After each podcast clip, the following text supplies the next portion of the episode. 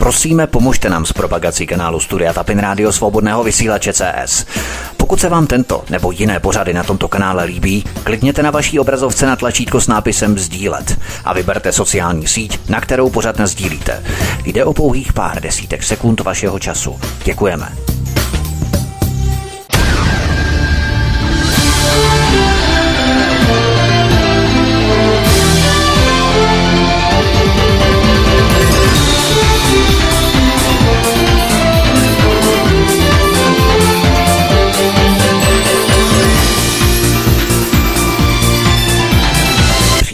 Krásný dobrý večer, dámy a pánové, milí posluchači od mikrofonu svobodného vysílače nebo na kanále Ulicí vás zdraví vítek. Vítejte při poslechu třetí části třetí epizody trojdílného cyklu Trump a ruská mafie. Jako obvykle stručně schrnu, co jsme slyšeli ve druhém díle. Podíval jsem se na sovětského velvyslance při OSN Jurie Dubinina a jeho dceru Natálii Dubininovou, se kterými Trump pěstoval nadstandardní vztahy. Trump následně poprvé přijel do Moskvy v roce 1987. Co tam dělal, jsme se dozvěděli v minulém díle. Podíval jsem se na pozadí Paula Maneforta, Trumpova volebního manažera. Pak na účast Trumpa v Rotary klubu, zprávu STB a na Trumpův biznis, který se později zadlužil a zadrhnul. Trump naštívil Moskvu po druhé v roce 1996, tedy za devět let. Následně jsem se zaměřil na pozadí vzestupu Vladimíra Putina a na ruskou mafii, která si začala v devadesátkách upevňovat pozice v Americe. Následně jsem probral další českou stopu Semiona Mogileviče, který měl být zavražděný v pražské restauraci u Holubů 31. května 1995, kam česká zásahovka proti organizovanému zločinu provedla razy, jak jsem zmínil v roce 1995. Podrobnosti jste se dozvěděli minule. Potom jsem probral Putinův vzestup a jeho prezidentský mandát, stejně jako práci Alexandra Litviněnka. Tento minulý díl jsem zakončil židovskou stopou přes Leva Levieva a Federaci židovských obcí v Rusku. Pokud chcete souvislosti, prosím, poslechněte si první a druhý díl Trumpa a ruské mafie, protože jinak tento díl příliš smysl dávat nebude. Ale pojďme na první kapitolu tohoto třetího závěrečného dílu.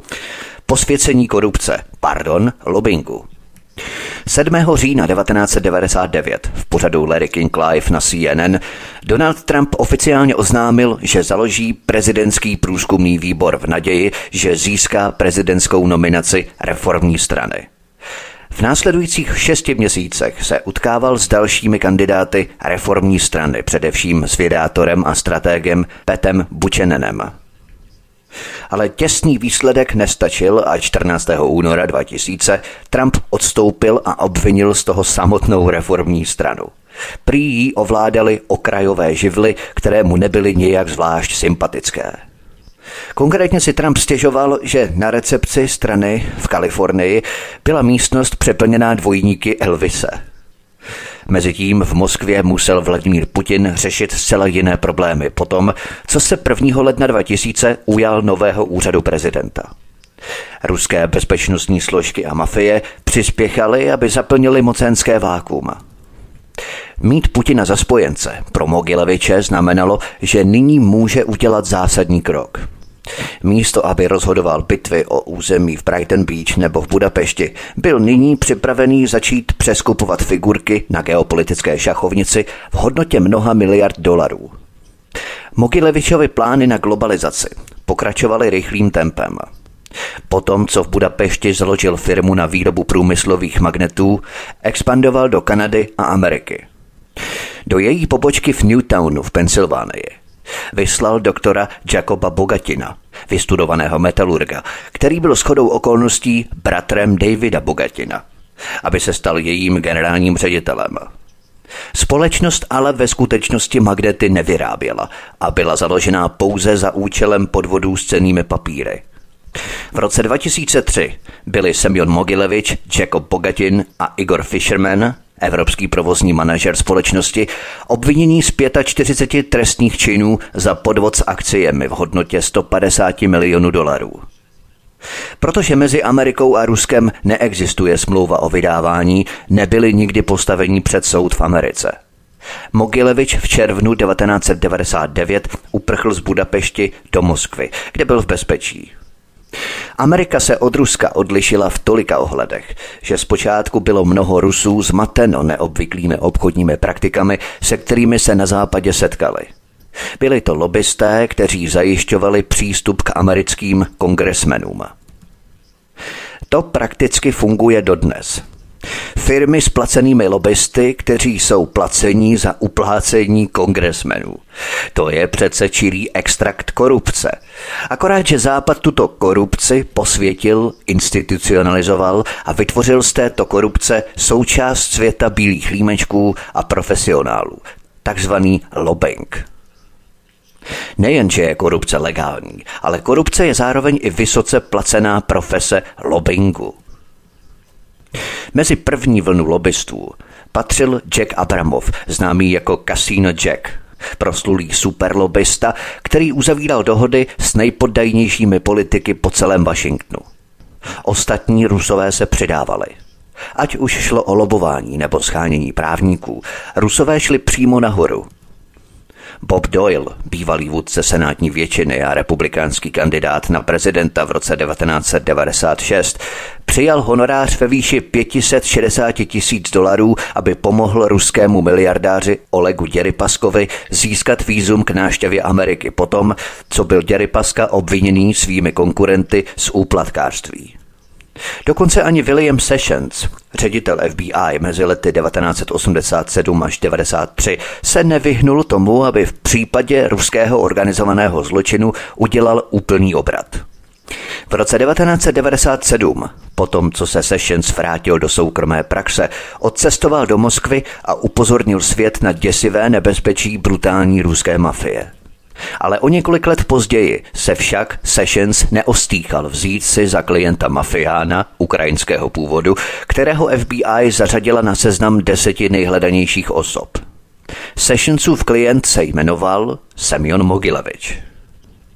Mogilevič nakonec nedostal dohodu o přiznání viny, kterou chtěl – ale už samotný fakt, že bývalý šéf FBI měl klienta, který představoval obrovskou hrozbu pro národní bezpečnost, dává tušit, jak blízko se ruská mafie dostávala k Americe. Pojďme na další kapitolu. Trumpův vzestup jako Fénix z popela. Když Bogatinův bratr Jacob potřeboval zastoupení kvůli své roli v Mogilevičově podvodu s dumpingovými cenami za benzín, najal si Erika Sitarčuka, který později nakonec zastupoval samotného Donalda Trumpa v žalobě podané proti němu jako majiteli hotelu Trump International ve Washingtonu. Jeden z tehdy největších ruských mafiánů, Vyacheslav Ivankov, bydlel v luxusním bytě na Manhattanu na 5. Avenue 721 v Trump Tower. V té době už Trumpovy vazby na ruské peníze sahaly více než 20 let zpátky. Pokud šlo o praní špinavých peněz, byly jeho prostředkem kasína a nemovitosti. Trump Taj Mahal v Atlantic City se zdal být oblíbeným cílem ruských mafiánů, kteří často přijížděli ve Ferrari a Rolls-Royce se stohy 100 dolarových bankovek. V roce 1999 se rozbíhala výstavba Trumpova dosud největšího projektu – Trump World Tower s výhledem na OSN, který se tyčil do výšky 72 pater v centru Manhattanu, byl označovaný za nejvyšší obytnou budovu na planetě. Zanedlouho byla třetina bytů v nejvyšších a nejdražších patrech věže v 670. až 83. obsazená buď jednotlivými kupci z bývalého Sovětského svazu, nebo společnostmi s ručeným omezeným spojenými s Ruskem nebo zeměmi, které byly součástí Sovětského svazu. Ukrajinský miliardář Semyon Kislin napomohl prodejnímu úsilí tím, že poskytl hypotéky kupcům nejnovějších Trumpových luxusních bytů.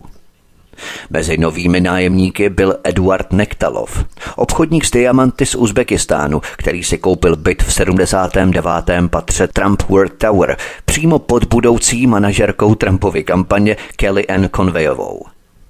Nektalov byl ovšem příbuzným Leva Levieva, Putinova miliardářského kamaráda, známého jako krále diamantů. Lev Leviev spolu s Romanem Abramovičem založili Federaci židovských obcí v Rusku na příkaz Putina. Opět tu rozplétáme vazby kolem spolupráce Putinů a Trumpů. Přes Lva Levieva Charlesa a syna Jareda Kašnera, který si vzal dceru Ivanku Trumpovou, a teď příbuzného Lva Levieva, Eduarda Nektalova, který bydlel v Trump World Tower. Po otevření Trump World Tower se společnost Sotheby's International Realty spojila s ruskou realitní společností a podnikla velkou prodejní akci v Rusku. Rusové tímto způsobem koupili zhruba 65 bytových jednotek. Značka Trump začala vydělávat. Donald Trump například uzavřel dohodu s jedním floridským developerem a připojil své jméno ke třem výškovým budovám na Sunny Isles Beach nedaleko Miami. Trump sám do tohoto podniku nevložil ani jediný cent vlastních peněz. Přesto Trump dostával podíl ze zisku. Trump své bytové jednotky na Sunny Isles Beach na Floridě cíleně prodával v Moskvě, Petrohradě a na dalších místech určených k přilákání peněz ruského organizovaného zločinu. Rusové značku Trump milují, řekl agentuře Bloomberg developer Sunny Isles Jill Dezer. Místní makléř dodal, že třetina z 500 prodaných bytů připadla Rusům. Byty se značkou Trump si jich koupilo tolik, že se této oblasti začalo říkat Malá Moskva. Nejméně 63 kupujících s ruskými adresami nebo pasy utratilo za Trumpovy nemovitosti na Jižní Floridě 98 milionů dolarů. Navíc třetinu bytů, celkem více než 700, koupily fiktivní společnosti, které zakrývaly skutečné vlastníky. A v průběhu několika dalších let zhruba 20% bytů se značkou Trump, celkem více než 1300 luxusních bytů, opakovaně připadlo anonymním krycím společnostem – Toto číslo zdaleka nepředstavuje vyčerpávající součet, ale představuje konzervativní odhad výše ruského kapitálu, který jen koncem 90. let prošel Trumpovými nemovitostmi 1,5 miliardy dolarů. A pozor, Toto číslo se týká pouze prodeje Trumpových bytů v Americe a nezahrnuje jeho budovy v Turecku, Panamě, na Filipínách, v Indii, Torontu, Baku a jinde. Pojďme na další kapitolu. Felix Setter po druhé. Výsledky sledovanosti za poslední týden televizní sezóny 2004 ukázaly zajímavou věc. Závěrečný díl pořadu The Apprentice, učedník mimořádně úspěšného nového pořadu Donalda Trumpa na stanici NBC, vidělo podle odhadů 28 milionů diváků a umístil se na prvním místě žebříčku sledovanosti týdne. Byl to nejoblíbenější nový pořad roku 2004. Trump byl opět na vrcholu. Pořad, za který Trump dostával až 3 miliony dolarů za epizodu, okamžitě oživil jeho značku. Analogie s politikou byla hmatatelná. Kritici se jeho pořadu vysmívali jako laciné karikatuře toho, jak podnikání ve skutečnosti vypadá, připomínající Las Vegas. Nicméně The Apprentice, učedník, byl obrovským hitem a poskytl Trumpovi platformu v hlavním vysílacím čase, kterou využil k dalšímu posílení své značky a k představení dalšího velkého projektu. Časem sice sledovanost poklesla, ale pořad byl pro Trumpa stále mocným marketingovým nástrojem. Ve finále sezóny 2006 Trump prodloužil napětí střihem na propagační video svého nejnovějšího podniku – Trump International Hotel and Tower v Soho, který se nachází uprostřed elegantní umělecké enklávy na Manhattanu, je místem mého nejnovějšího projektu, vyprávěl přes záběry z vrtulníků na dolním Manhattanu Donald Trump. Nová budova, dodal, nebude ničím menším než uměleckým dílem za 370 milionů dolarů. Mistrovským dílem vzbuzujícím úctu. Konec citace. Trump ovšem ve videu nezdělil, že Trump Soho je dítětem dvou developerských společností. Bayrock Group LLC a Sapir Organization, vedených dvojcí bohatých emigrantů z bývalého Sovětského svazu, kteří obchodovali s některými z nejbohatších a nejznámějších ruských oligarchů. Jejich firmy společně učinili Trumpovi nabídku, kterou nemohl odmítnout. Developeři by získali licenci na jméno Donalda Trumpa pro značkové luxusní výškové budovy, které by Bayrock Group financoval a stavěl. Bez jediného dolaru se Trump vrátil do akce jako Fénix se svým jménem na dalším nablízkaném luxusním hotelu. Pouhou výměnou za propůjčení svého jména na projektu by Trump získal 18% podíl na základním kapitálu. V důsledku jeho obrovských dluhů a několikanásobných bankrotů řekla Wall Street Trumpovi ne. Banky řekly také Trumpovi ne. New York řekl Trumpovi ne. Ale Bayrock Group řekl ano. A díky němu, díky Bayrock Group, se Donald Trump vrátil k podnikání. Posloucháte třetí epizodu z troudílného cyklu Trump a ruská mafie. Od mikrofonu svobodného vysílače a nebo na kanále Odyssey vás zdraví Vítek. Písnička je před námi a po ní pokračujeme dál. Hezký večer, pohodový poslech.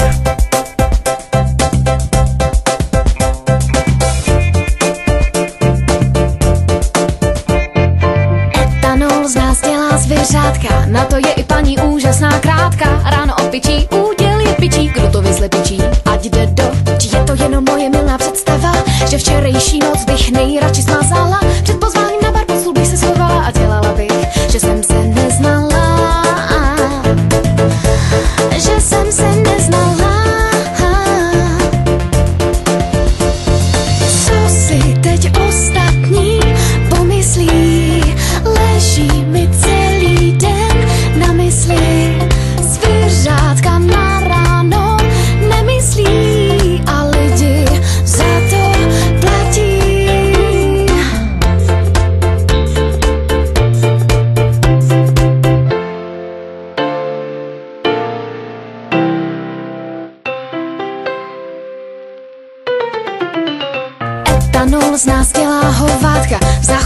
se končí pohádka. Moje lvice řvala převelice, když jí trnice zajice propadla panice, palice.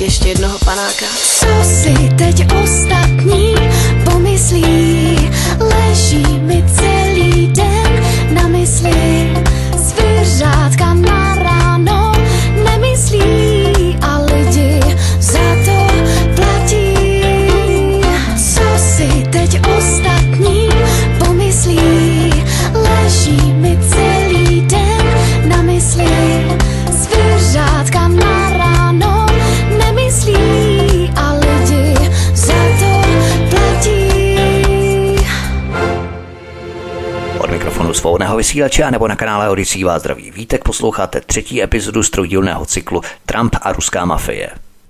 Nikdo ve společnosti Bayrock Group nebyl pro Trumpa důležitější než Felix Setter, její výkonný ředitel. Felix Setter byl mezinárodním tajemným mužem Bayrock Group. Podsaditý superobchodník s Porschem. Felix se narodil v Moskvě a do Ameriky přišel se svou rodinou, tehdy známou jako šeferovští, na začátku 70. let, když byl ještě malý chlapec. Usadil se s prvními vlnami sovětských emigrantů v Malé Oděse v Brighton Beach. Jeho otec byl Michail Šeferovský, na kterého si možná vzpomínáte. Probíral jsem ho dříve v prvním díle. Panují spekulace o vazbách Šeferovských na hlavu ruské mafie Semjona Mogileviče. Šeferovského vazby na italskou mafii byly jasnější.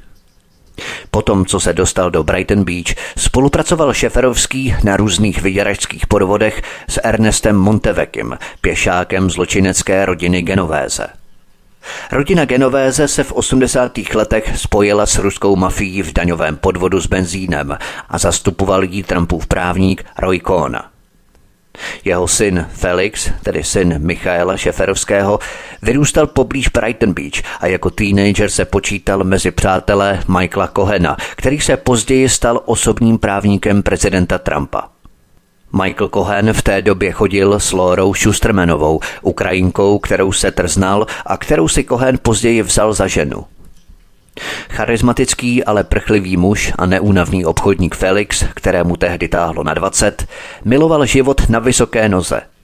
Felix Setter měl také prudkou povahu a 1. října 1991, když popíjel v baru v centru Manhattanu, se popral kvůli jedné holce – pod vlivem nadměrné konzumace alkoholu v opilosti podle soudních záznamů Felix Setter popadl sklenici od Margarity, rozbil jí obar a stonek rozbil o obličej svého protivníka. Potom podle soudního protokolu Felix Setter sebral další kus rozbité sklenice a vrhl se na přítele oběti. Já tě zabiju, ty zmr... zařval. Ty buz... tvoje máma je děvka, nějaký černý negr ti oš... matku. Zranění muže si vyžádala 110 stehů. Felix Setter byl odsouzený za trestní čin napadení, odpikal si 15-měsíční trest a byl mu zakázaný legální prodej cených papírů. Tím to ale neskončilo. Přestože Felix Setter přišel o licenci na obchodování s akciemi, v roce 1993 získal se dvěma společníky kontrolu nad makléřskou firmou White Rock Partners, která se později přejmenovala na State Street Capital Markets. Felix si pronajal podkrovní kancelářské apartmá na Wall Street 40. 71-patrové mrakodrapu v centru Manhattanu, který vlastnil Donald Trump. Setr ale pak přestal podnikat a stal se špionem v amerických rozvědkách.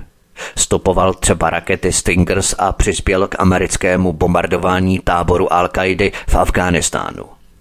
Mezitím se díky tragédii z 11. září staly Felixovi kontakty mnohem, mnohem cenější než kdykoliv předtím. Od této chvíle byl Felix Setter nejlepším přítelem FBI – pro zbytek světa se však v roce 2002 posunul dál a stal se výkonným ředitelem New Yorkské developerské společnosti Bayrock Group. Bayrock Group se chlubila investicemi ve výši více než 2,5 miliardy dolarů do luxusních letovisek na nábřeží, hotelů, rezidencí, maloobchodních a kancelářských prostor. Najímala renomované architekty, aby navrhli nové projekty v New Yorku, Evropě, Středomoří a jinde. Třešničku na dortu, pokud jde o marketingovou identitu společnosti Bayrock, lze vyjádřit jen jedním slovem. Trump.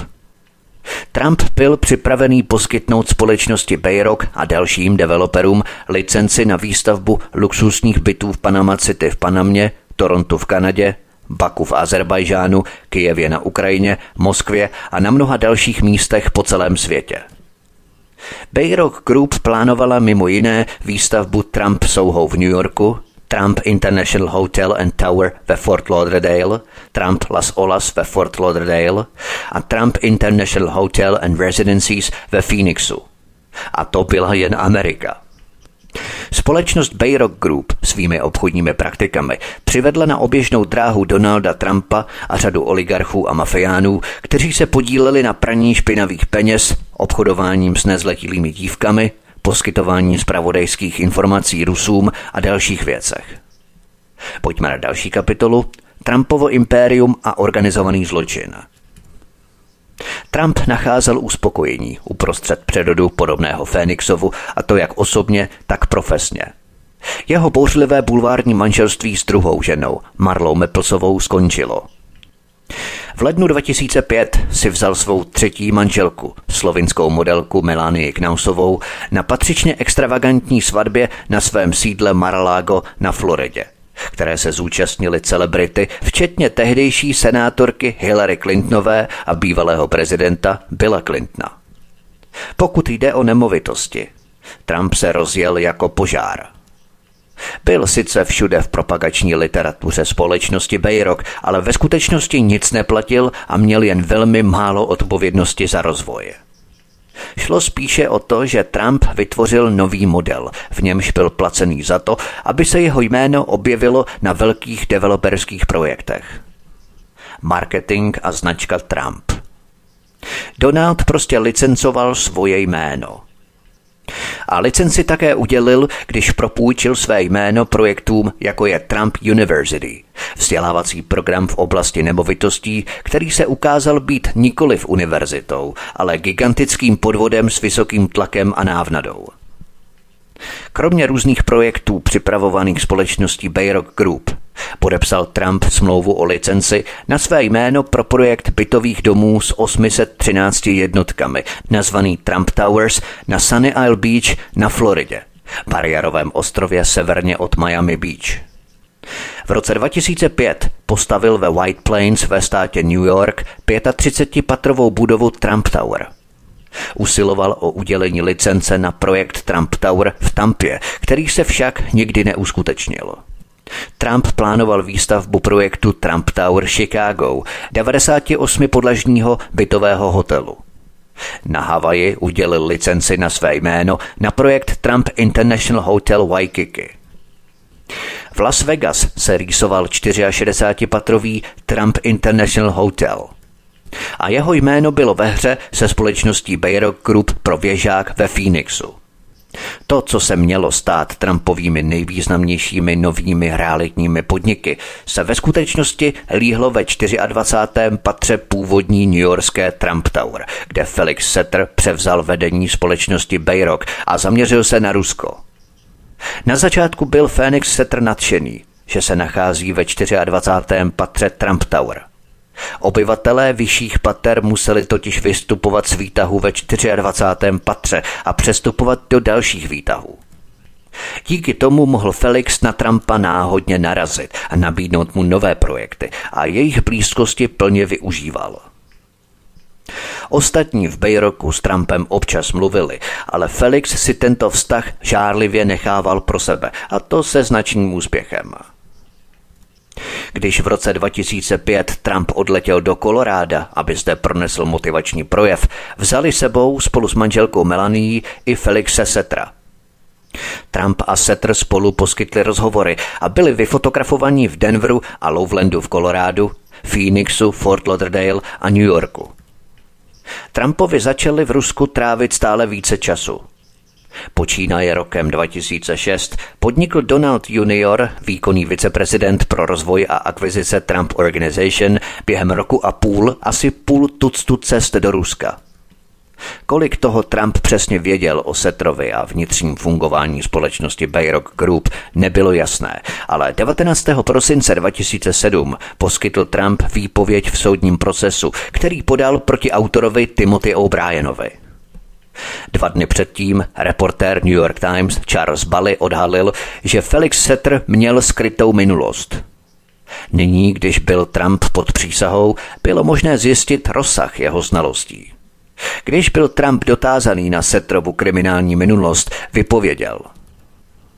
Pátrám po ní, protože jsem nebyl s tím příběhem spokojený, takže se na to dívám – Jinými slovy, pod přísahou Trump přiznal, že o setrových střetech se zákonem věděl. Trump ale místo toho, aby se z dohody se společností Bayrock a ze spolupráce s odsouzeným zločincem vyvlékl, o Felixovi mlčel, pokračoval ve spolupráci se společností Bayrock a nakonec z této dohody profitoval. Pojďme na další kapitolu. Židovská stopa po druhé. Ohledně Bayroku je ještě jedna důležitá věc – Felix Setter byl velkým příznivcem ortodoxní chasické sekty známé jako Chabat. Proto byla Bayrock Group součástí mimořádně mocného kanálu mezi Trumpem a Putinem. Opět tu mapujeme spolupráci přes mezinárodní židovské organizace Leva Levieva, jeho příbuzného Eduarda Nektalova, Charlesa a Jareda Kašnerovi a teď vidíme, že i Felixe Setra, respektive společnost Bayrock Group – Všichni příznivci ortodoxní chasické organizace Chabad a Federace židovských obcí v Rusku. Konec konců vzestup Chabadu v Rusku byl součástí Putinova plánu nahradit starší židovské instituce v Rusku odpovídajícími organizacemi, které by ovšem byly loajální Putinovi. Když začínali, Rusko už mělo vrchního rabína Adolfa Šajeviče, kterého uznal ruský židovský kongres – Když ale Abramovič a Leviev dosadili do čela své konkurenční organizace Federace židovských obcí Ruska chasického rabína Lazara, Kreml uznal Lazara za hlavního rabína Ruska a odvolal Šajeviče ze své rady pro náboženské záležitosti. V důsledku toho se Federace židovských obcí Ruska, hlas Chabadu v Rusku, natolik zblížila s Putinem, že si dokonce vymohl účast na vysvěcení jejich centra v moskevské čtvrti Marina Roška v roce 2001. S chasickým rabínem Berlem Lazarem v čele Federace židovských obcí Ruska poskytovala Putinovi židovský deštník, který mu umožňoval bojovat proti Vladimíru Kusinskému – Dalším důvodem těsných vazeb mezi židovskou organizací Chabad a Putinem bylo to, že Lazar i Leviev slíbili Putinovi, že dají Kremlu k dispozici své kontakty a otevřou mu dveře do mocenských chodeb ve Washingtonu. V té době byl Trumpův comeback v realitách a jeho vzestup v televizi v plném proudu, ale jeho politické vyhlídky byly stále při nejlepším nejisté.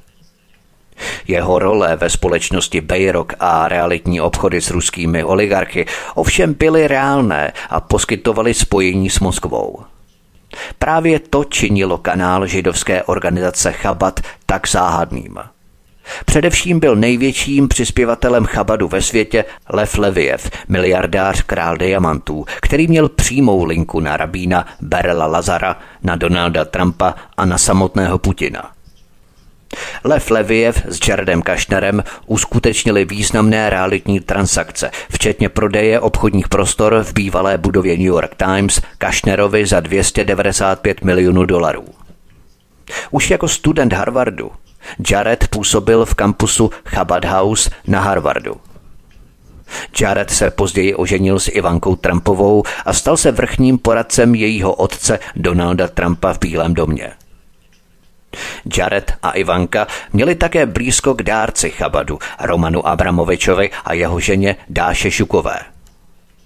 Dalším významným přispěvatelem byl Jaredův otec Charles Kushner, americký realitní developer, který byl nakonec uvězněný za nezákonné příspěvky na volební kampaň, daňové úniky a ovlivňování svědků.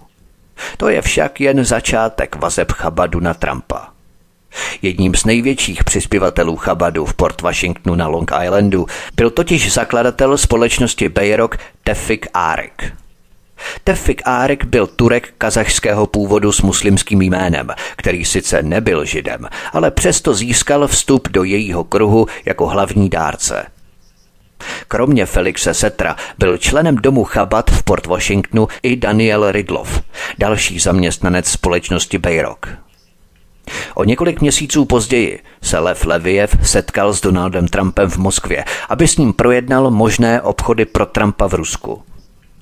Alfa Bank, ruský konglomerát s mnoha miliardovým obratem, zaplatil vlivné bezpečnostní agentuře Barber Griffith and Rogers, kterou spolu zakládal bývalý guvernér státu Mississippi Haley Barber, téměř 2 miliony dolarů za lobování. Pamatujete si na můj pořad privatizace bezpečnosti? Tady jsem řešil bezpečnostní privátní agenturu podobnou proslulé Blackwater. Jmenovala se Diligence a dva z jejich zakladatelů této Diligence založili právě tuto bezpečnostní agenturu BGR. Musíme ty informace sbírat a řadit si je do souvislostí. Kdo byl představitelem Alfa banky? Michail Friedman, Michal Friedman je ruským židovským oligarchou, který má izraelské občanství. Má úzké vazby jak na Vladimíra Putina, tak na Benjamina Netanyahua. A i přes něj mohl probíhat tajný komunikační kanál mezi prezidentskou kampaní Donalda Trumpa a ruskými úřady. Už dávně, ještě více jak před 20 lety, v 90. letech, měla Alfa Bank obrovskou ochranu ve Washingtonu – jak ze strany vysoce postavených demokratů, jako byl Richard Part z Kissinger McClarty Associates, tak i vysoce postavených republikánů, jako byl třeba Dick Cheney v rámci půjček Halliburton. Dvě zprávy, jedna od bývalého důstojníka amerických spravodajských služeb a druhá od ruské FSB, tvrdí, že Alfa Bank jedna z největších a nejziskovějších ruských bank, stejně jako obchodní společnost Alfa Eco, byly na počátku 90. let minulého století hluboce zapojené do praní ruských a kolumbijských peněz z drog a do pašování drog z dálného východu do Evropy. Zpráva FSB také tvrdila, že nejvyšší manažeři skupiny Alfa, oligarchové Michal Friedman a Piotr Aven, se údajně podíleli na tranzitu drog z jihovýchodní Asie přes Rusko do Evropy. Sledujeme tu vazby globální mocenské kliky, která spolu drží basu. K tomu se ještě vrátím závěrem. Posloucháte třetí epizodu z cyklu Trump a ruská mafie. Od mikrofonu svobodného vysílače nebo na kanále Odyssey vás zdraví vítek. Písnička je před námi a po ní pokračujeme dál. Hezký večer, pohodový poslech.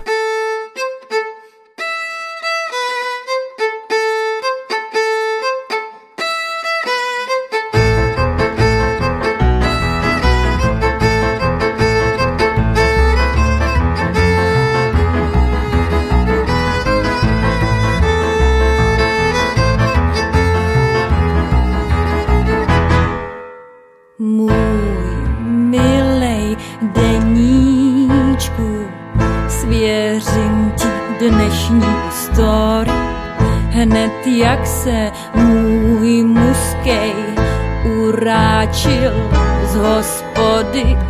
Hřímal, že chlapi brečej, že už jim jejich stará už ani nenapeče, že zíral jako z jara. Ještě, že za ty dlouhý léta, co se tu pracně tejrá se mnou, už mě má chvála pánu Bohu. Čistá komplet vycvičenou.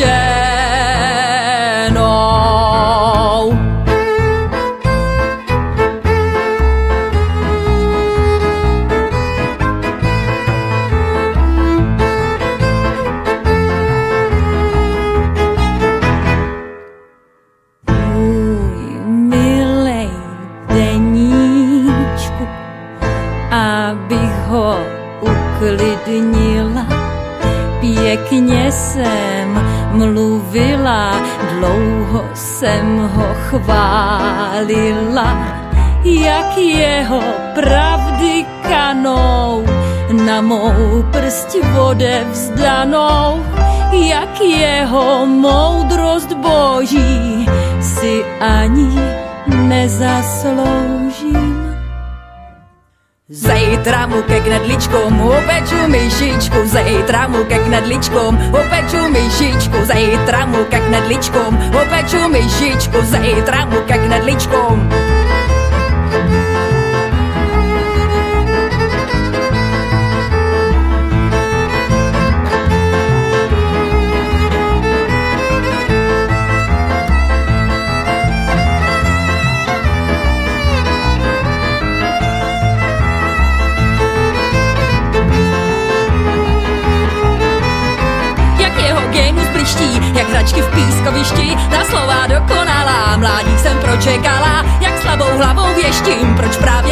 štěstí, žít lásku nekonečnou, na věky věčně věčnou, zítra mu do kafička, zaleju pavoučka, zítra mu do kafička, zaleju pavoučka, zítra mu do řízečku, posmažím žabičku, zítra mu do řízečku. Ještě, že v celém širém světě je slušná ženská na dietě, ještě že v celém širém světě je slušná ženská na dietě. Ještě že v celém širém světě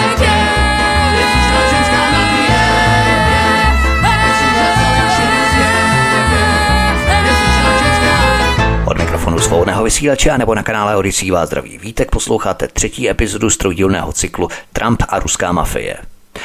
Pojďme na další kapitolu Michael Cohen po druhé. Uprostřed těchto snah se odehrálo něco, co zdánlivě vůbec nesouviselo s Trumpovými styky s Ruskem, ale nakonec vytvořilo jedno z nejvýznamnějších spojení mezi Trumpem a Kremlem. V roce 2006 skupina majitelů bytů v Trump World Tower jeho 72-patrovém mrakodrapu s výhledem na OSN, převzala kontrolu nad představenstvem bytového domu a obvinila Trumpa z finančních nekalostí.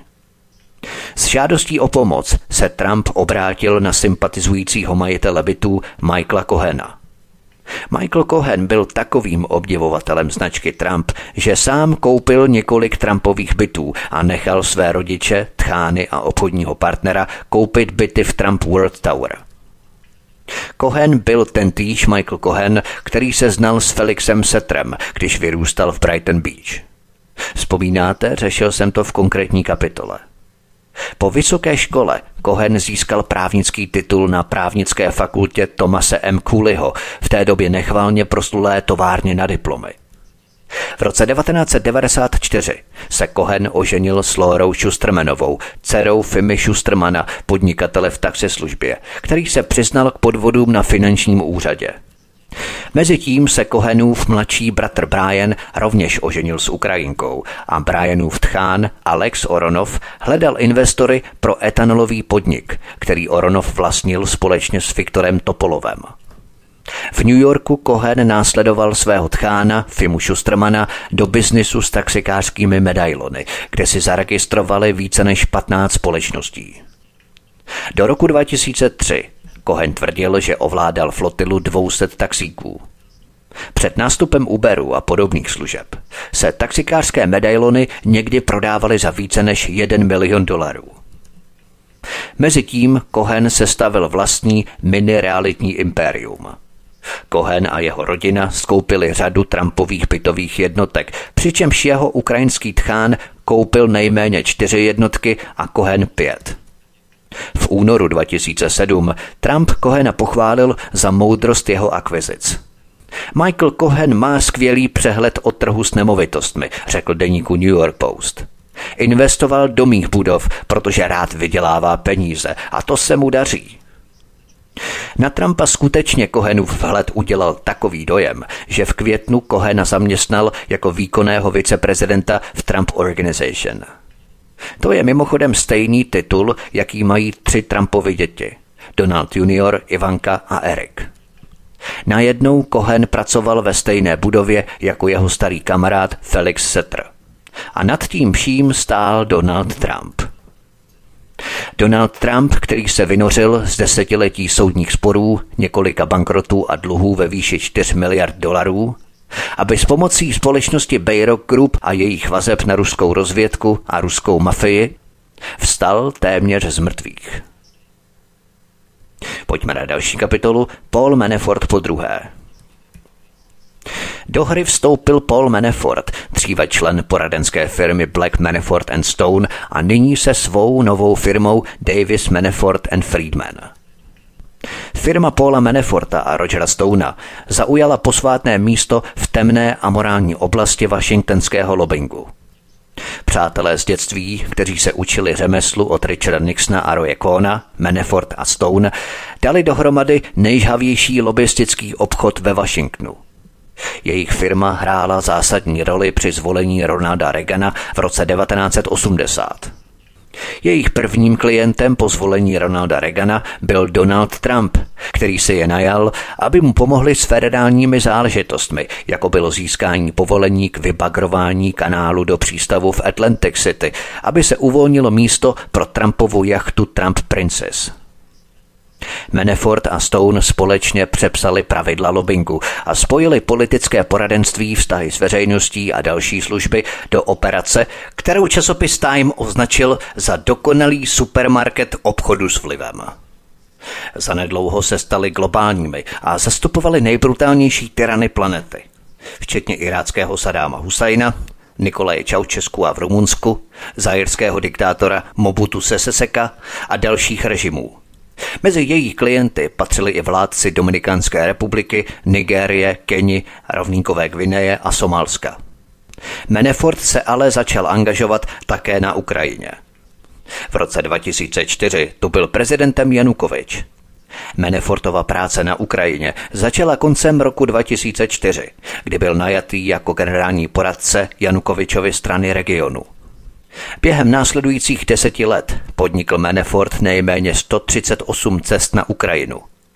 Díky spolupráci s Janukovičem byl Manafort brzy plně obeznámený se sítí oligarchů, včetně hliníkového miliardáře Olega Děrypasky, uhelného a ocelářského magnáta Rinata Achmetova a plynárenského magnáta Dmitrie Firtaše. Najednou se začaly sypat peníze. Koncem roku 2004 vyslal Děrypaska Paula Meneforta do východu ukrajinského Doněcku, kde se setkal s Rinatem Achmatovem.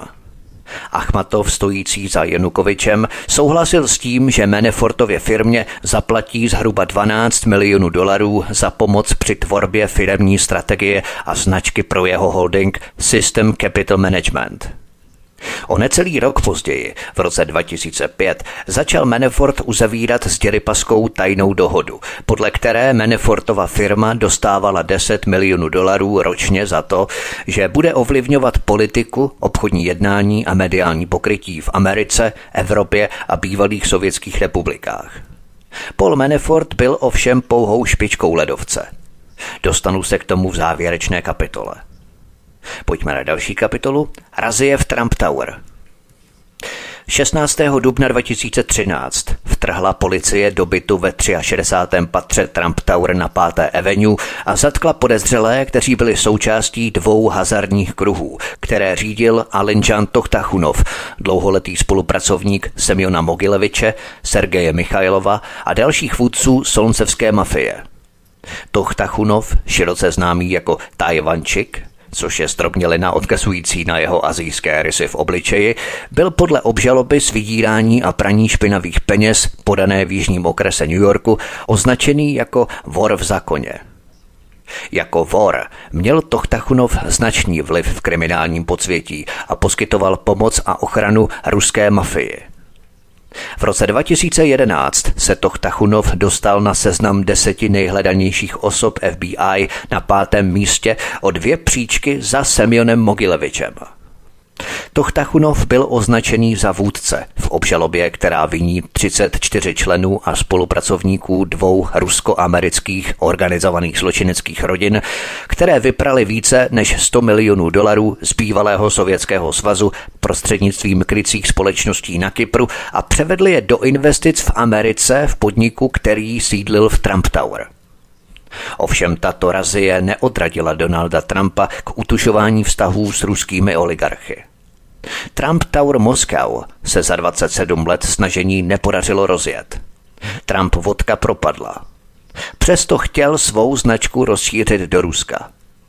Pro Trumpa to byla zajímavá doba pro návrat do Ruska. Za prvé, teď, když se opět postavil na nohy, se celý jeho přístup k penězům obrátil o 180 stupňů.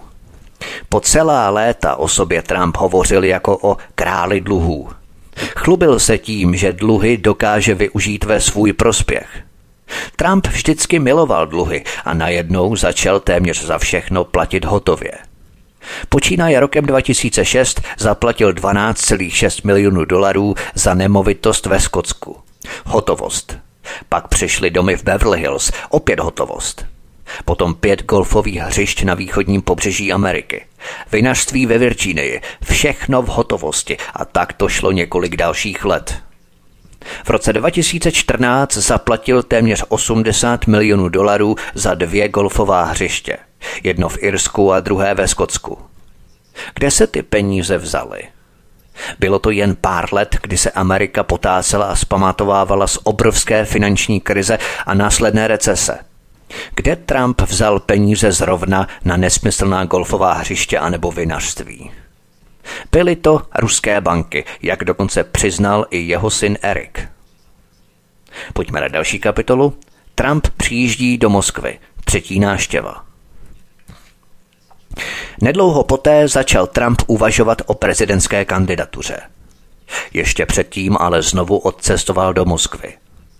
Ve čtvrtek 7. listopadu 2013 ve 21.15 Donald Trump usedl do soukromého letadla svého přítele Phila Raffina. Odletěli z Asheville v severní Karolíně do Moskvy na soutěž Miss Universe. Následující den přistáli na mezinárodním letiště Nukovo v Moskvě. Krátce po přistání proběhla krátká obchodní schůzka. Poté se Trump vydal do moskevského hotelu Ritz-Carlton a dostal stejné prezidentské apartmá, ve kterém v roce 2009 bydleli Barack a Michelle Obamovi. Putinův mluvčí Dmitrij Peskov telefonicky vyjádřil lítost nad tím, že Putinův program neumožňuje setkání obou mužů a Putin později poslal jako dárek vzkaz a ozdobnou lakovanou krabičku. Trump, zklamaný, že se Putin nemohl setkání zúčastnit, se o dar velmi zajímal. Někdy v pátek 8. listopadu 2013 se Trump vydal na soukromou večeři do Nobu Moskva, slavné japonské restaurace. Trump se tu setkal s více než tuctem ruských oligarchů, včetně Hermana Grefa, generálního ředitele ruské Sberbank, největší banky v zemi. Druhý den Trumpova pobytu v Moskvě byla sobota 9. listopadu. Trump trávil část dne v hotelu Ritz-Carlton a nějaký čas strávil prohlídkou města. Soutěž Miss Universe v Moskvě se pro Trumpa stala ceným přínosem. A tak ten večer byla soutěž Miss Universe vysílaná z Moskvy v přímém přenosu do celého světa. Miss Universe byla korunovaná Gabriela Islerová z Venezuely. Později téhož večera Aglaravovi a Herman Gref, šéf obří ruské Sberbank, uspořádali pro Trumpa velkou večeři. Ten byl ze vší pozornosti, které se mu dostávalo, nadšený. Byl jsem s lidmi na nejvyšší úrovni, jak s oligarchy, tak s generály a lidmi z nejvyšších vládních kruhů, řekl později v rozhlasovém pořadu. Nebudu to rozvádět, ale řeknu vám, že jsem se setkal se špičkovými lidmi a ty vztahy byly mimořádné. Pojďme na další kapitolu. Trump se stává prezidentem. Bylo to téměř 30 let, co Trump přivítal Davida Bogatina v Trump Tower a zprostředkoval prodej pěti bytů, což poprvé pomohlo vyprat peníze ruské mafie. Od té doby získal za své byty mnoho milionů dolarů, možná miliard. Vyacheslav Ivankov bydlel v Trump Tower a řídil operace pro Semiona Mogileviče. Bayrock Group tam byla od roku 2002 do roku 2008. Bayrock Group pomohla Trumpovi povstat z popela Atlantic City a stát se opět miliardářem. Toho potenciálně zanechalo hluboce, hluboce zadluženého u ruské mafie. Trump 16. června 2015 oznámil svou kandidaturu na republikánskou nominaci amerického prezidenta. Felix Setter se stal Trumpovým starším poradcem – Nadále spolupracoval se svým starým kamarádem Michaelem Cohenem a snažil se pro Trumpa připravovat obchody. Donald Trump ale nebyl jediným s úzkými vztahy na ruskou mafii. 15. prosince 2015 se poradce Trumpovy kampaně pro zahraniční politiku, generál poručík Michael Flynn, zúčastnil slavnostní večeře v Moskvě na počest RT, Russia Today – Michael Flynn příležitostně v RT vystupoval jako analytik a seděl vedle prezidenta Putina. Michael Flynn dostal od Rusů za projev na související akci přibližně 45 tisíc dolarů. Ještě bližším Putinovým přítelem v Trumpově týmu byl bývalý generální ředitel společnosti ExxonMobil Rex Tillerson, jeho původní ministr zahraničí. Rex Tillerson má totiž díky rozvoji ruských ropných polí společnosti ExxonMobil hluboké vazby na Rusko, které sahají až do dob vlády Borisa Jelcina. 64-letý texaský naftař strávil velkou část své kariéry prací na ruských obchodech, včetně dohody z roku 2011, která společnosti ExxonMobil poskytla přístup k obrovským zdrojům pod ruskou Arktidou, výměnou za to, že obří ruská státní ropná společnost Rosneft bude mít možnost investovat do zahraničních operací ExxonMobil. Prezident Vladimír Putin Igor Sečin, předseda představenstva společnosti Rosneft a Rex Stylson, předseda představenstva společnosti ExxonMobil, podepsali dohodu o společném rozvoji ropných zásob na západní Sibiři v červnu 2012. Tato dohoda z roku 2011 byla nakonec zmrazená, když byly na Rusko v roce 2014 uvalené sankce. Ropná lobby je samozřejmě v Americe extrémně silná.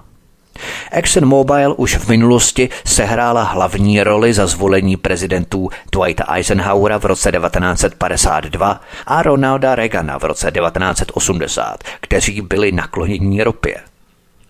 Není proto překvapivé, že ExxonMobil v roce 2016 měl pomoci prosadit do Bílého domu dalšího bývalého televizního umělce. Začátkem ledna 2016 se Carter Page, který pomáhal otevřít moskevskou pobočku Merrill Lynch, setkal v Trump Tower s vedoucím Trumpovy kampaně Korem Levandovským. Stal se tak neplaceným dobrovolníkem zahraničně politického výboru, který měl Trump vytvářet.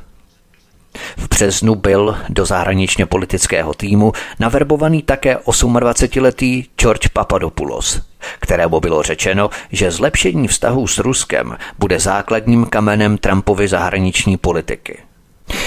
Posloucháte třetí epizodu stroudílného cyklu Trump a ruská mafie. Od mikrofonu svobodného vysílače a nebo na kanále Odyssey vás zdraví vítek. Písnička je před námi a po ní pokračujeme dál. Hezký večer, pohodový poslech.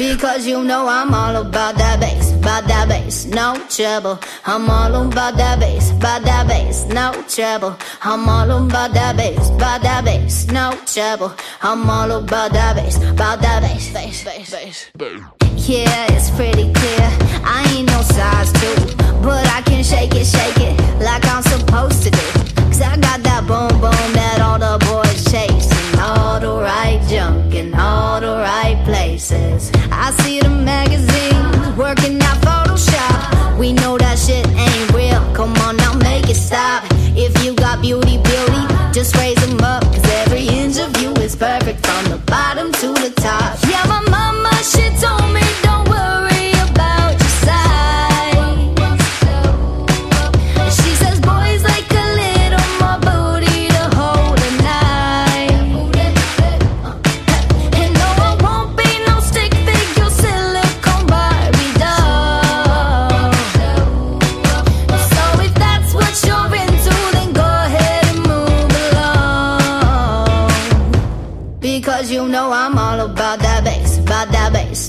trouble. I'm all about that bass, about that bass, no trouble. I'm all about that bass, about that bass, no trouble. I'm all about that bass, about that bass. Hey, I'm bringing booty back. Go ahead and tell them skinny bitches that.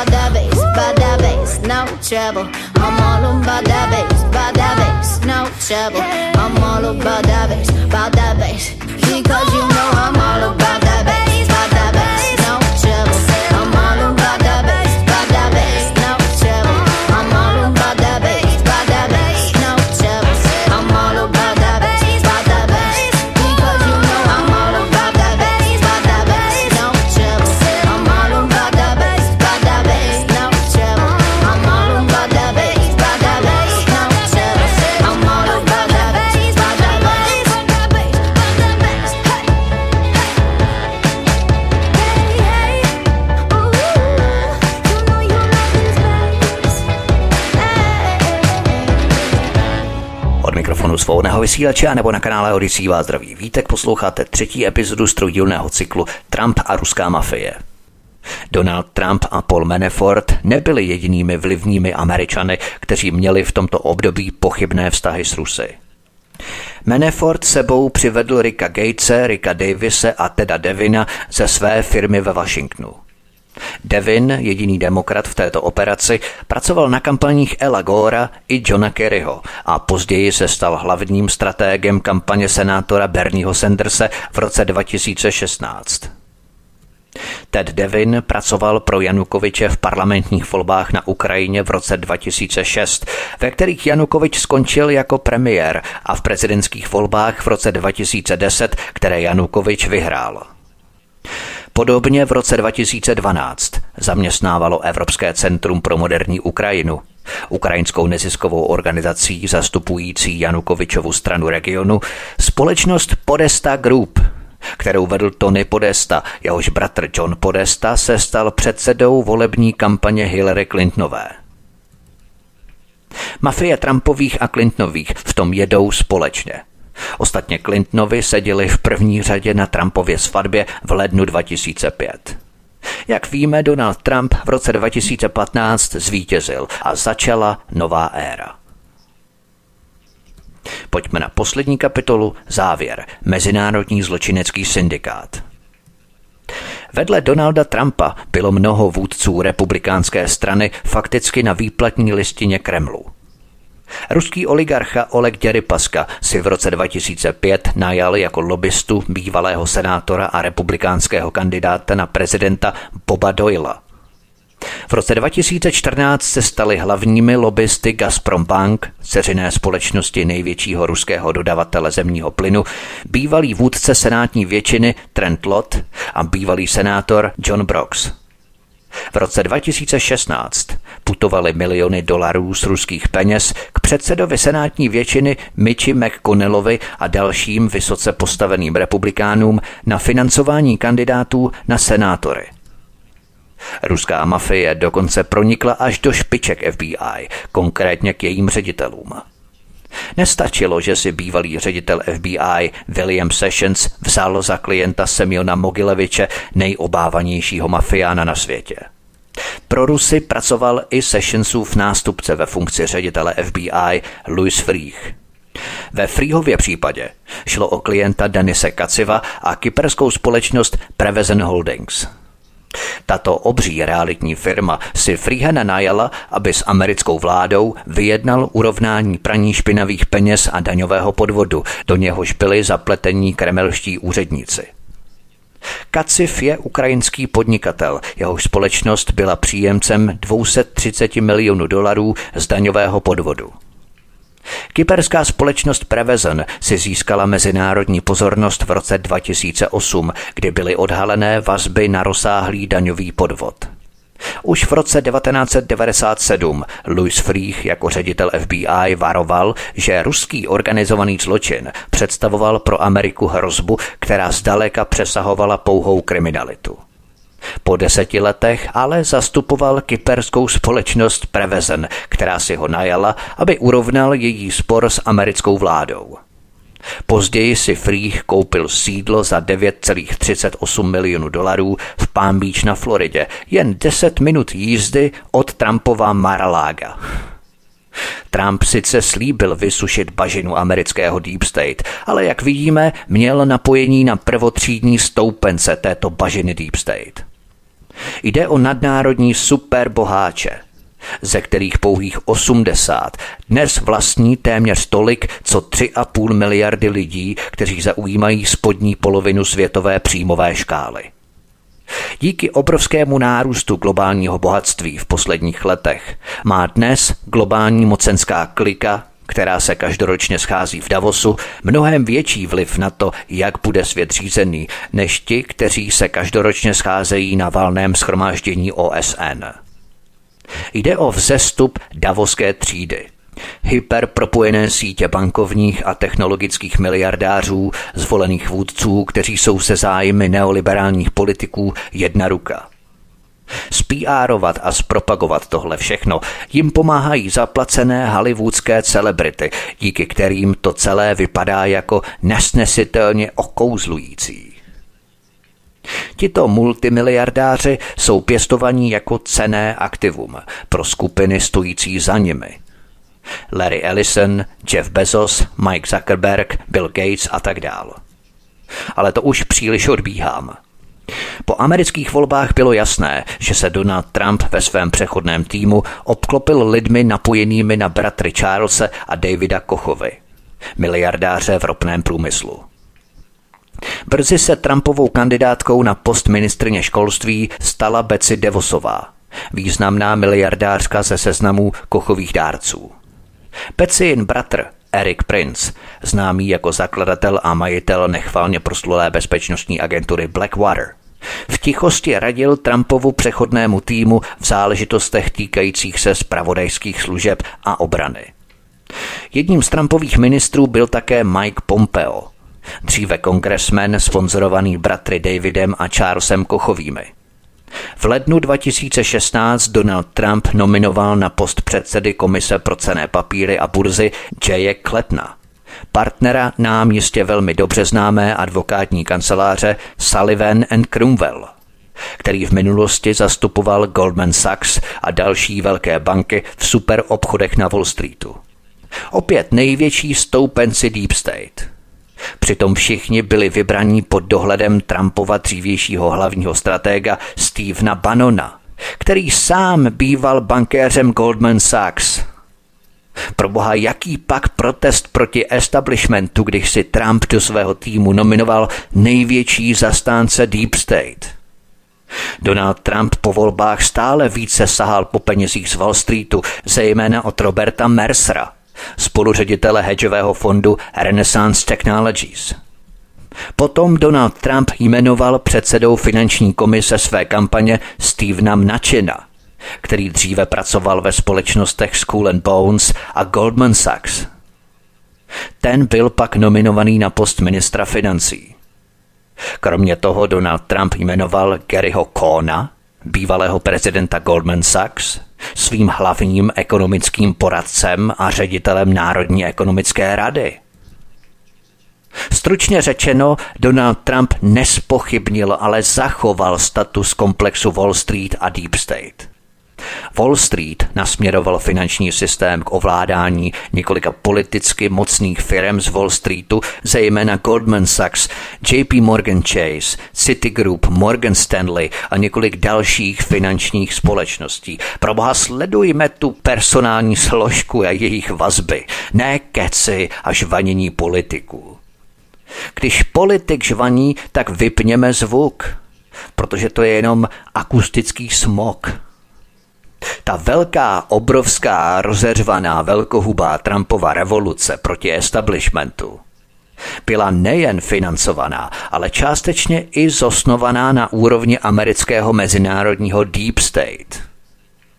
Donald Trump slíbil tuto bažinu vysušit, ale ve skutečnosti se jí obklopil. Je to jenom iluze výběru – Pitomeček občánek má pocit, že se něco změní, ale ta globální mašina jede prostě dál. Na těchto příkladech vidíme dvě linie. Na té nízké linii řadových pěšáků se hrají zpravodajské hry a kompromitují se protivníci. Na té nejvyšší linii ale mezi sebou špičky zpravodajské komunity, justice, politiků, představitelů armád, oligarchů, Jednoduše svazky nadnárodních zločineckých syndikátů naprosto spolupracují, chrání se, obhajují se navzájem a společně rukou nerozdílnou perou miliardy špinavých peněz. Toto je skutečný svět mezinárodního zločineckého podsvětí. Mass media, tedy korporátní a mainstreamová média, vytváří kulisy architektoniky moci, jako v divadle, kulisy – živí v našich hlavách představy několika bojujících stran. Ale ve skutečnosti spolu všechny tyto strany za oponou v zákulisí pečou. A není to žádné spiknutí, ukazuju tu na konkrétních příkladech, jménech, společnostech a vazbách ve všech mých pořadech, včetně Donalda Trumpa a ruské mafie. A konkrétní fakta. Ale zdaleka se však nejedná pouze o Donalda Trumpa, to je jenom figurka která je vidět, která je exponovaná jako figurína ve výkladní skříni. Ale jak vidíme, jde o špičky globální mocenské kliky, establishmentu. Předvedl jsem to také ve své trilogii Clintonova vražedná mašinérie, nebo jak američané prali nacistické zlato. Stejně jako v utajených démonech nacismu. Nedávno také v pořadu nacistické kořeny Evropské unie – a budu točit cykly ságy rodiny Bushů, kteří kšeftovali ve velkém s nacisty během druhé světové války a potom za zhruba 30 let s rodinou Bin Ladenů. V 70. a 80. letech. To jsem zase probídal ve svém dokumentu 11. září. Budu také točit o Baracku Obamovi a Joe Bidenovi, na kterých si to také ukážeme. Všechno se dá nazdrojovat a dohledat. Internet je úžasné místo a pokladnice informací, jenom musíme být houževnatí je najít. Závěrem chci ale dodat, že odmítám stupidní rusofobní výlevy, kdy za jakékoliv přešlapy západu, za jakákoliv selhání, systémovou korupci, pošlapávání lidských práv západem, tak za to všechno může Rusko. Že nás oslabuje, že oslabuje naší demokracii. To jsou takové keci. Západ sám prochází hnilobným rozkladem své vlastní chamtivosti a nenasytnosti, hnané mentálním vzorcem imperialismu. Nazvěme to už konečně těmi správnými jmény. Nahrabat si co nejvíc peněz, podrazit, skorumpovat, skompromitovat a klidně zabít vlastní matku, kdybychom na to měli něco trhnout při spekulacích na burze, kdyby to něco hodilo. To je skutečná tvář západu. Popichování lidí, aby pro peníze obětovali přátelství, mezilidské vztahy a veškeré své bytí podřídili zlatému teleti, kterému se klaní. Měšec peněz je pro západní militarizovaný imperialismus úplně tím nejzákladnějším mentálním vzorcem existence a přežití. Takhle se vychovávají američané už od školy na monopolech. Za to nějaké Rusko opravdu nemůže. To akorát využívá tyto západní mechanismy a nástroje. Ale za všechny špatnosti západu, blokování opozičních webů, stíhání opačných názorů, vyhrožování jiným názorům, to jsou západní diktátorské praktiky, ne ruské. Tím se v podstatě západ od Ruska nebo Číny vůbec neliší. Stupidní a primitivní obvinování Ruska za oslabení, zmar a nezdar západu je svádění naší pozornosti na vedlejší kolej. Musíme sledovat vrchní patra pyramidy. Na této ose zjišťujeme, že spolu globální mocenské kliky navzájem spolupracují. To by bylo všechno pro třetí díl Trumpa a ruské mafie. Já vám, milí posluchači, děkuji za pozornost, za poslech, za sdílení ve velkém, což doufám, že učiníte a vyhodnotíte tak mou práci, nebo respektive oceníte tak mou práci tím, že budete sdílet tento pořad na sociální média. O to vás velmi prosím. Klikněte tady na tlačítko sdílet na kanále Odyssey, stejně tak jako klikněte na tlačítko sledovat a také na zvoneček, respektive zapnout notifikace, upozornění, abyste nezmeškali další pořady na kanále Odyssey. Registrujte se tady na tuto platformu Odyssey, která je necenzurovaná na rozdíl od eh, většiny platform ostatních a také vás prosím, abyste zanechali třeba komentáře, pokud máte něco na srdci, pokud máte co dodat. Budu velmi rád, když mě zanecháte komentář nebo nějaký váš dojem z těchto pořadů, případně další informace, které máte a které jste nazbírali, nastřádali, budu dát úplně za cokoliv. To by bylo všechno od mikrofonu svobodného vysílače nebo na kanále Odyssey vás zdraví vítek, mějte se všichni krásně a příště se s vámi u dalších pořadů těším znovu opět naslyšenou. Mám prostě od pámička buky jako skříň, jako skříň, co na plat, když k tomu ráda jím, ráda jím, co na plat. O liposu si vím, dobře vím, však zaplat, si život osladím, osladím. Noviny pročítám, no to je síla, prý zase přibírám, málo se hlídám, prostě si trsám, trsám, až vzduchem lítaj prsa, kašlu vám na pust, vždyť ženský má být kus. S vozíkem projíždím, labirint teska, hledám svý XXL, všude jen SK a mým tyčky, tyčky, samý bulimičky, zhubněte si na kust, ale já mám toho dost. Moje máma mi říkala, neboj se malička,